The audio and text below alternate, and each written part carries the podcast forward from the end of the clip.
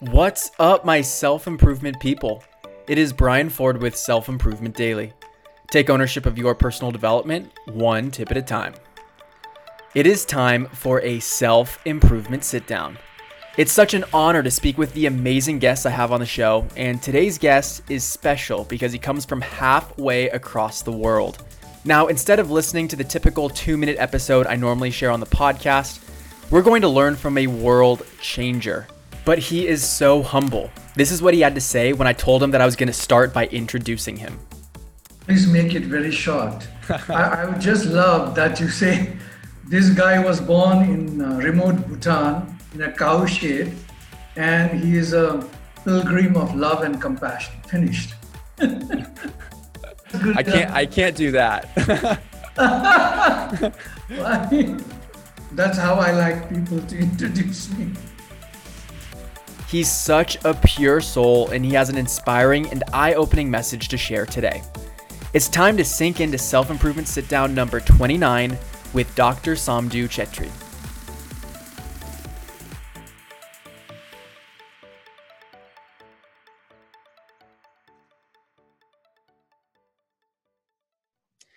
And we are live.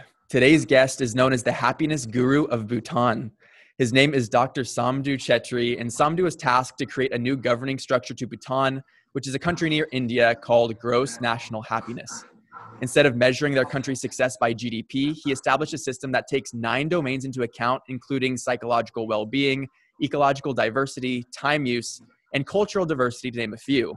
He has a philosophy that promotes interconnectedness through embodying our relationship with nature and remaining mindful and aware in our lives. He is perhaps the most enlightened man I've ever spoken with. Dr. Samdu, thank you very much for being here today. An honor, absolutely. Thank you so much for getting me on this podcast. I'd like to greet all those who listen to this podcast, want to send my love and my gratitude, my compassion to them. Thank you. Yeah, I mean, you embody all of that. So it's, it's already being felt. It's it's not communicated uh, or doesn't need to be communicated externally. So thank you. Um, I want to start by talking about something that we've connected on before that you really opened my eyes to, which is our connection with nature. And kind of as you've shared before, um, we as humans share 98% of our genes with other humans, but then we also share genes with everything that lives and we're made up of water and we're made up of air which are the building blocks of life. So we aren't too different from nature.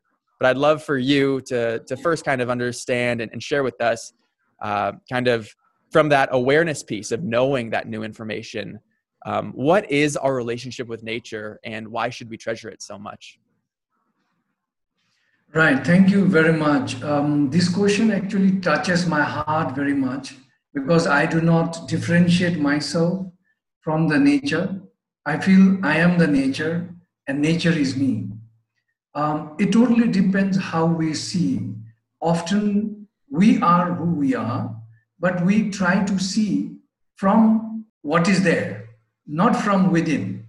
So, what happens is that we are seeing something that is not within us.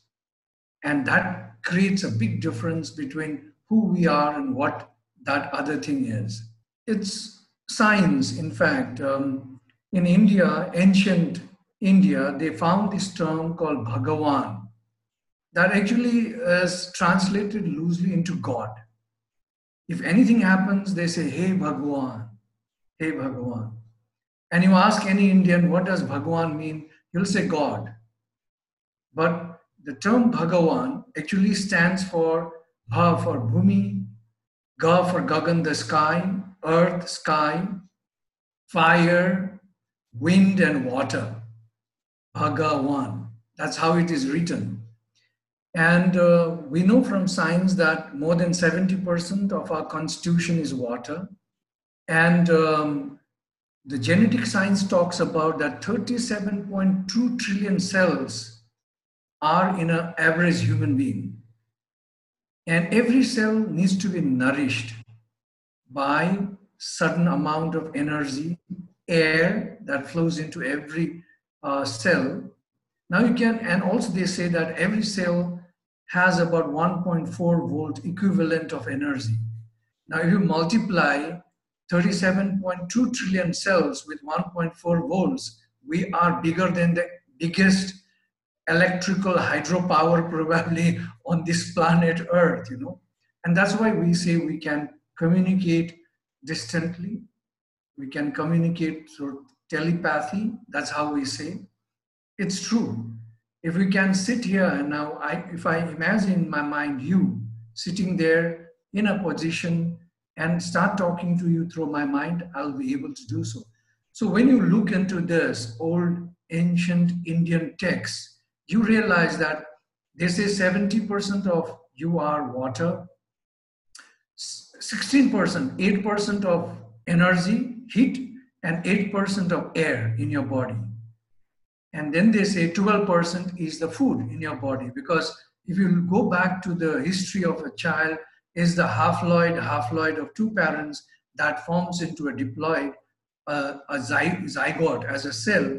That cell multiplies and divides from the food that mother nourishes. So even when you are born, we are fed with what is coming out of this planet Earth. So uh, given this fact that we are the nature and anything we do to any part of nature, we directly bring a sufferance to ourselves. Now this is very important to realize that if we know who we are, then it becomes easier for us to know others. Because often we segregate, oh, we see people differently from our own self.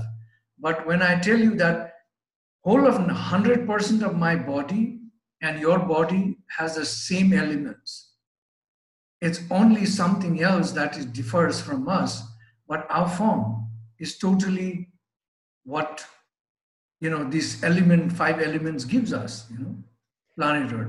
And then the genetic science goes further to tell us that we are connected with every plant insects animals on this planet and rightly when we are very depressed anxious lonely if we go out to the nature to the trees to the forest or to the riverside or to the ocean side there's an immediate calming effect simply because our organisms connect quickly with the organisms of the nature existing out there. So, how can we say that you are different from me? We are all the same. We are the same form. So, therefore, this form, when it dies, it goes back to the same elements that are in the planet. But something that remains, that doesn't die, and a quantum physicist called Michio Kaku, an American gentleman, says that if we can vibrate at the same level like the dinosaurs, we would see them around us. So that confirms this ancient belief of Indians that nothing dies on this planet. We are always there, coming back again and again. So the form dies, but we don't die. We'll be reborn again and again. So, given that fact, if we know who we are by this fact, then it becomes easy for us to connect with everybody. Exactly, we human beings, we are made up of these five elements on this planet. And if we learn deeply on this, I think we will understand beyond us. And we will never fear death because we will know that we'll never die. We are always existing in our genes, in our siblings, in our uh, relatives, plus we are existing in all the five elements on this planet Earth. That's that's fantastic. It's really profound. I I'm reflecting on it, um, and there's a question I've always been curious to know the answer to. I never found the right person to ask, nor have I taken it seriously before. But I I have many points to pull out of that, but I, I want to urgently ask this question instead. So I've heard a lot about like a soul's journey or like your soul's path and how the body is just the mechanical figure you wear that houses the soul and i'm i'm not sure exactly how much of that i believe or you know how much i've learned from it but i feel like that is interconnected with some of the elements you're talking about right now so and even you know we spoke about when your mom passed that you were not sad because death is a very natural part of our own cycle and that you know we should celebrate what that form was but she will live in everything else so it's not that much changes. And that kind of really implies how the soul lives beyond the body but i'm curious to know kind of that element or aura kind of what is your understanding of how our souls take different paths and different forms throughout generations? And and how can we either see proof of that or how can we start believing that uh, highly recognized zen buddhist master by name of Thich Nhat Hanh. When people talked about fearing death he had a beautiful analogy to um, uh, to tell us. He said that when the sun hits the ocean the vapors rise. They go up into the sky, form into clouds, and they move all around. And somewhere they strike far away from where they rose and fall as rains. These rains get into small, form into small rivulets, get into a channel, into a stream, to a big river, back to the ocean. And his question was, when did the water die? So ours, our form is exactly the same. The soul is living, whether you call it a soul. Many people would like to call it as consciousness. Some name it as Atma. Some name it as energy. You know, different names it has. But it is never dead. If this is energy, energy never dies. There is a possibility that it could break. Now, if it breaks, then there are chances that it can get into any other forms. Now we know from science that plants also live. They can also hear you. They can understand. When you go with a knife next to a plant and raise onto it, it reacts. And animals, when I don't know if anyone would have gone to see a slaughterhouse, I cried, I cried. You cannot believe how tearful the eyes of these animals are. They, they, they know they're going to be slaughtered, they're going to be killed, they know it. And they, they, they feel so sad having said that, everything on this planet is alive. But we live in an ecos- ecological system. So even planets, they know very well that I am growing for somebody. And that somebody could be animal or human beings. So there is a level of acceptance for them. So when you go to a plant and say, I beg you, I need you, can I pick you up? It accepts so, but then instead of just going grabbing and cutting, it accepts. And that way, I also have a, you know, kind of a feeling that when Islam, they do halal, you know, they start cutting the animal from the throat with a prayer. Maybe the animal accepts, I don't know. But all said and done, you know, we should not have industries built. Like back in Bhutan, uh, there's, I mean, the whole Bhutan, we don't kill Four months in Bhutan is meat free time. Bhutanese, of course, eat meat, but they ate meat from cows that fell off the rocks and died, or cows that could not pass through the winter and died. Those were the meat for them. Still today, no Bhutanese kills. Killing is not prohibited, but no one kills because there is so high compassion in them. And we you know, every Bhutanese would pray to a plant before they would like to pick it up. Or even digging the earth, they do a big ceremony uh, talking to the earth, you know. So there is so much of connection with them because we know, we feel that we are part of it. And when we destroy it without asking its permission, we directly or indirectly destroy ourselves. So it could be my belief, that's my very personal belief, if we haven't done our path journey properly, meaning we have not served others, we have not been compassionate, we have not been kind, uh, but we have been very egoist ourselves and not really feeling for others in any way, there could be a possibility that our consciousness, our energy could divide. And part of it could become a tree, and you are there as a tree for, I don't know, 200 years before someone fells and burns it or uses as furniture or something else. Uh, you could be a part of an animal, or you could be just born as a butterfly for a few days. You know? And then, of course, a big chunk of it could be you are reborn as a human being again. But you are not complete because part of your energy is lying somewhere. So it becomes very difficult for you to remember what happened in your past journey. Now, the biggest challenge we have is that when a child starts to murmur in childhood, we do not have enough ears or time to listen to that child. And then we hush away the child, we let the child open mind to the environment that is around, and then they forget their past altogether. So, having said all that, soul is something that will come back, may not be in your same form. My soul could have been, I don't know, in how many forms earlier, but now it's in my form. Next time it could be in somebody's form. And this form is actually doesn't belong to us. It belongs to the five elements. So we'll have to let it remain here when we transcend this and get to another place wherever the universe designs like like the natural selection that happens on us how we, we can't decide parents can't decide that we are born something decides that's called the natural selection so it's also the natural selection that transcends after us you know that the universe decides what to do with the soul You've really opened my eyes to a new concept and perhaps something that many people are not processing correctly.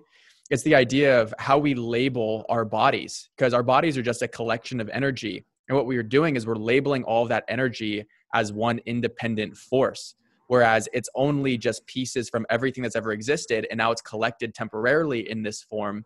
And then once that form decomposes or moves on or expires, then that energy is returned back to the environment and incorporates in other things. So it's not necessarily that we ourselves have souls, it's that we speak on behalf of the energy that's always been existing, which is why with your mother, she exists in everything else because as that energy decomposed it then went out and is is in existence with everything. And you know with the way that electrons and everything interacts like that spread happens extremely fast. So everything is kind of just like a collective um, which makes a lot of sense too as you were talking about nature how everything is connected and we share these same elements. Those elements essentially just hold energy right? So if we think of everything as energy then we can think of everyone is the same because all we're all made up of the same energy. Of course there like we were talking about genetics there are you know minor differences between the way that the energy chooses to be held temporarily but ultimately it's all just energy. And and that actually i think is a, a perfect transition into uh, GNH, the Gross National Happiness Initiative that you have, which is kind of us uprooting our human greed, which is what you mentioned, like our human greed that we are choosing economic success and other factors for an immediate kind of short term gratification over this larger existential um, system that we're a part of. And and that's what gnh is looking to do is it's letting people kind of be rooted in the fact that there is interconnectedness, but not only let the individuals feel that, but let the families feel that, let the governing bodies feel that, and ultimately let the whole country, which is now influencing different countries, to feel that. So, kind of bringing us back to this awareness of interconnectedness. And and I mean, you are the you know you're the founder of this. Like you are someone that has kind of breathed this into, into existence, which is amazing. But I'd love for you to kind of share, kind of within the scope of GNH, kind of what is the mission and what do we have to learn from the successes you've already had so that we can live by it and then help other people recognize it? All right. Um, thank you so much. Um, a correction here. Actually, I'm not the guy who founded GNH. It's a, a body called Center for Bhutan Studies I instituted under um, the aegis of Her Royal Highness a center, Gross National Happiness Center. And I also ran it for uh, six years as its executive director. Prior to that, I was working for the Prime Minister himself, instituting good governance. And I'm proud about it that I have a system in place still now. so, what is GNH actually? It is basically, you know, what we try to do is balance the material and the spiritual well being of a person. What it means is that we are not looking in development per se as development, which has no threshold. What is development really? But we are concentrating, saying that the development must be centered around human beings. So, what does that mean? If a human being is happy, then we feel we are developed. If the human being is not happy, then we are not developed. And given this fact, our king actually, when he was very young, I mean, he became king even before 17 years, he had to become a king because his father expired early. So our great king, His Majesty Jigme Singye Wangchuck, propounded that gross national happiness is more important than gross domestic product. Actually walked home to home, family to family, to talk to them, to say, how can I make you happy? So the concept of GNH actually um, sits on five premises. We say it must be holistic, it must be balanced, it must be collective, it must be sustainable, and it must be equitable. So the whole idea is that we do not want to have a gap like in America between the rich and the poor because we found out that many countries with that kind of a gap are very unhappy countries. Go back to Nordic countries, their gap is minimized.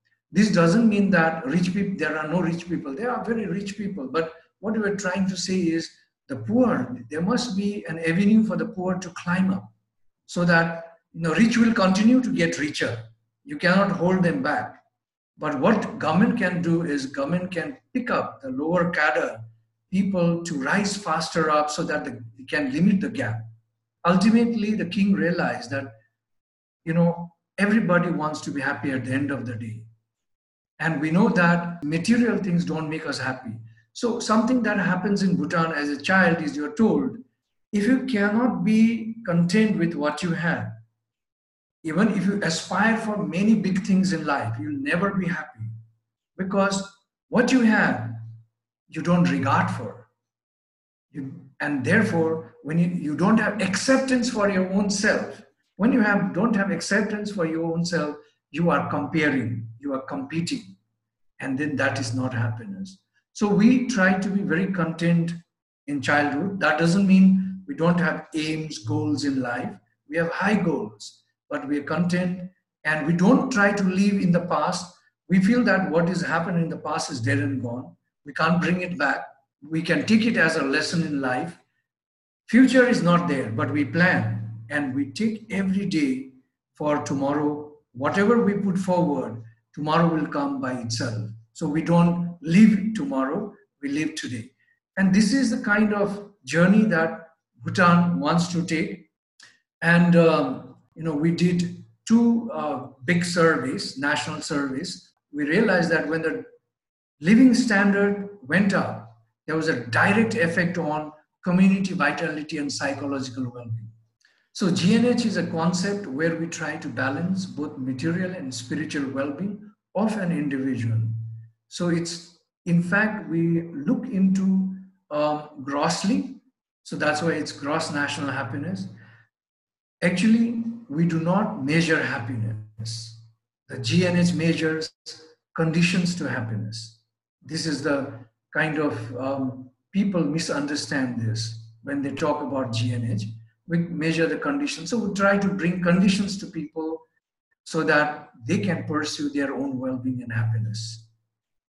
I think that's very responsible of you. Just understanding that you know conditions to happiness are within the control of people because i mean there's so much that happens to your life that happens to you and know and you can control your response but you don't ultimately have a say in what happens so by treating happiness on the spectrum when it comes to conditions versus binary how do i perceive this?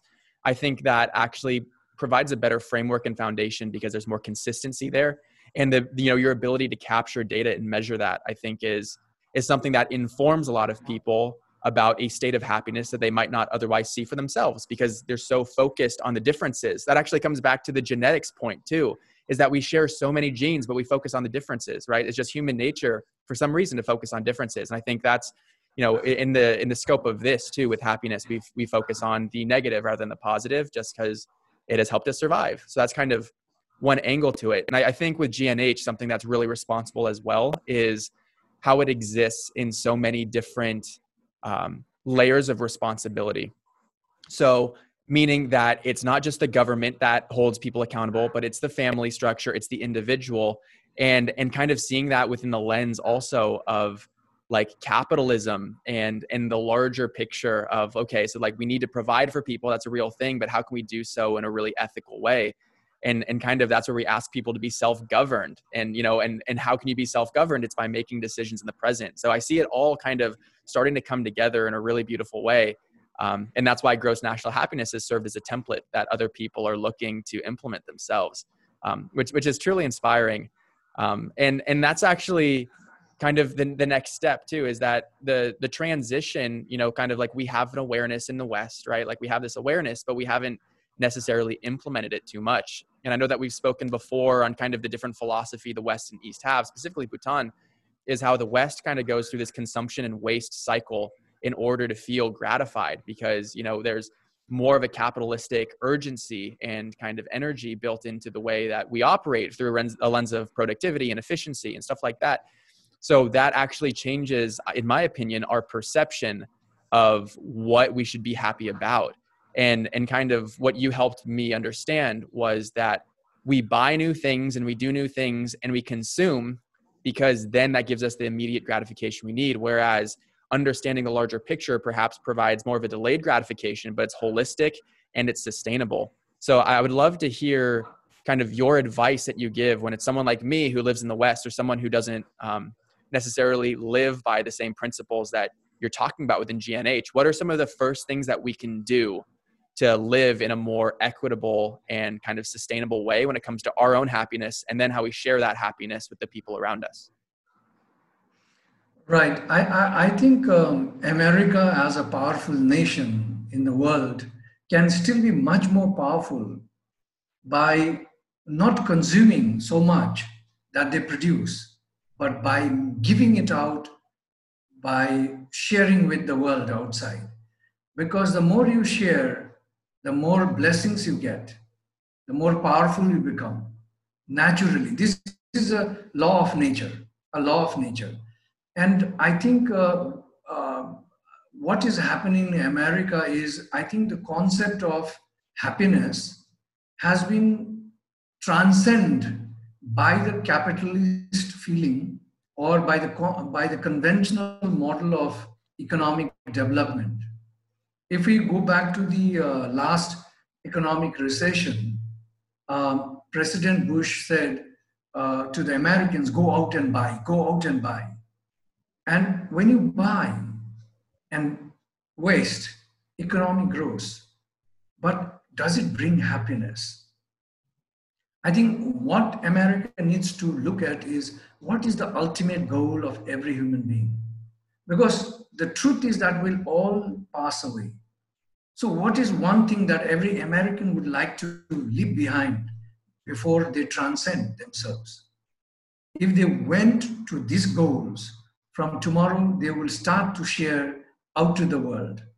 Definitely. Because they'll realize that for a life, you don't need much. I eat once a day. All you need food is to uh, replace your cells, energize your cells, and that you are alive for your soul to live in until everything falls apart. So when we recognize who we are, that means we recognize the nature. And we, when we recognize the nature, we realize that the more I eat, more I consume, I directly bring effect onto the nature, which means I bring effect to myself indirectly over the time. If it is not me, my generation. So the question here is, are we living for ourselves today? If you're living with for ourselves today, all right, let's destroy the planet, vanish from here. But if we are living for our generations to come, then we need to think differently, really differently. I wish that you know the UN has a week lockdown for the planet once this lockdown gets over, so that one we can rejuvenate Earth all the time. You know? I mean, this is rejuvenating ourselves, actually, not the earth. Directly, we are rejuvenating ourselves. So I think uh, we need to realize who we are. And once Americans would realize the fact that we are not what we think we are, we are out there, the nature, then I think they will start to regard better for the nature. But this idea is not there at the moment. Yeah, I mean, you're you're making me think a lot about this, and I mean, it's something I've shared with you before too is kind of a theme to my life is exactly what you just referenced, which is the more you share, the more there is for yourself and others, you know, and, and that's, that's something I'm really taking to heart. And, you know, we've connected on a few ideas that I have and everything about that. So that's, that's exciting. And I'm really stepping into that. So I feel like I'm starting to embody that. But then you asked a really good question, which, uh, which is a perspective shift for sure, which is who are we living for? And seeing your life as an individual, as an independent, trying to satisfy your own needs is very limiting and it's not sustainable and it's more consuming than sharing, right? So by the nature of kind of we're thinking with energy and the different elements and and like with our personal decisions, if we're choosing to overindulge the self, that means there's a fixed amount of energy. That means there's less for others. So like understanding that we have a role in this larger cycle in this like hierarchy of energy is a huge perspective shift, especially if we believe that we will live again, right? And our energy is going to be returned to us in some form or, or some other way. So I, I think, especially on the West, there is um, a, definitely a need for this perspective just because it's not built into the foundation of at least America. You know, like we live by a very consumer economy. And like you said, the market responds to the demand and and everyone's has their own greed. So I, I, think there is a lot of lessons built into that that need to be learned. And there's one one more lesson, um, which is probably the most cliche question you'll ever be asked, but um, it sounds like you got a secret to happiness. You know, if there is a secret or a like a a tip, kind of like the lowest hanging fruit when it comes to being happy, um, what what would you say is the secret to happiness? Um, well, mindfulness. Mindfulness is the secret to happiness. If you are mindful every breathing moment with your actions, physically, even thinking, you'll always be happy. Happiness is within, not outside of us. So when you are living moment to moment with right thoughts and right actions, there's no way for you to be unhappy. But what I do personally is when I wake up in the morning, before I start doing anything on the bed, I sit quietly, reflect yesterday, and then, you know, thank for today. I say, Thank you, universe. I have 24 hours in front of me. Let me nourish everyone around me my, including myself. Let me be able to be in service of everyone. And that's how I begin my journey because I don't know whether I wake up tomorrow or not. So I try to be as good as possible every living moment of my life every day. The moment you decide to live with this fact, to be yourself, and to live this journey every moment mindfully, you'll find happiness within. That's amazing. Dr. Saamdu Chetri, thank you so much for your time, for your energy, for your wisdom, and for uh, the the perspective that you bring. Um, just because it, it truly comes from a selfless place. It comes from a place of connectedness, interconnectedness specifically, and appreciation and gratitude and mindfulness itself. So I'm I'm very grateful for you and everything. Um, and and I have one more request of you, if you don't mind. Um, if, if you wouldn't, if you wouldn't mind ending this with your beautiful happiness song, I would, oh, I would really enjoy that. Oh, sure. Thank you. I love that. I like to sing my song. this I adapted from also the Buddhist master, Zen Buddhist master, Thich Nhat Hanh is his name. So it goes like this. Happiness is here and now. I have dropped my worries, nowhere to go, nothing to do, and I'm not in a hurry. Happiness is here and now. I have dropped my worries. Somewhere to go, something to do. but I'm not in a hurry. Thank you so much for giving me this opportunity, Brian. Wow. That is the happiness guru of Bhutan, Dr. Saamdu Chetri. We started the conversation talking about our connection to nature and how all living beings are made up of the same elements, and how there's not that much different from us than each other and other living beings. This is why we feel so connected to nature, because we are nature. This conversation then transitioned into talking about energy in the different forms it has taken throughout history, which currently resides within each and every one of us. Then we talked about GNH, Gross National Happiness, an initiative Dr. Saamdu helped establish in Bhutan that measures its government's performance based on the well being of its citizens, not GDP. And then last, we talked about the secret to happiness, which is mindfulness, and what we have to discover in every single moment. Dr. Saamdu and his enlightenment opened my eyes to the energetic cycles and processes that we aren't alive long enough to see. It gives me a renewed appreciation for the miracle that is life. If you liked this episode, please write a review. And if you haven't yet, subscribe to consistently take steps forward in your personal development. Thank you for listening, and I'll see you next time on Self Improvement Daily.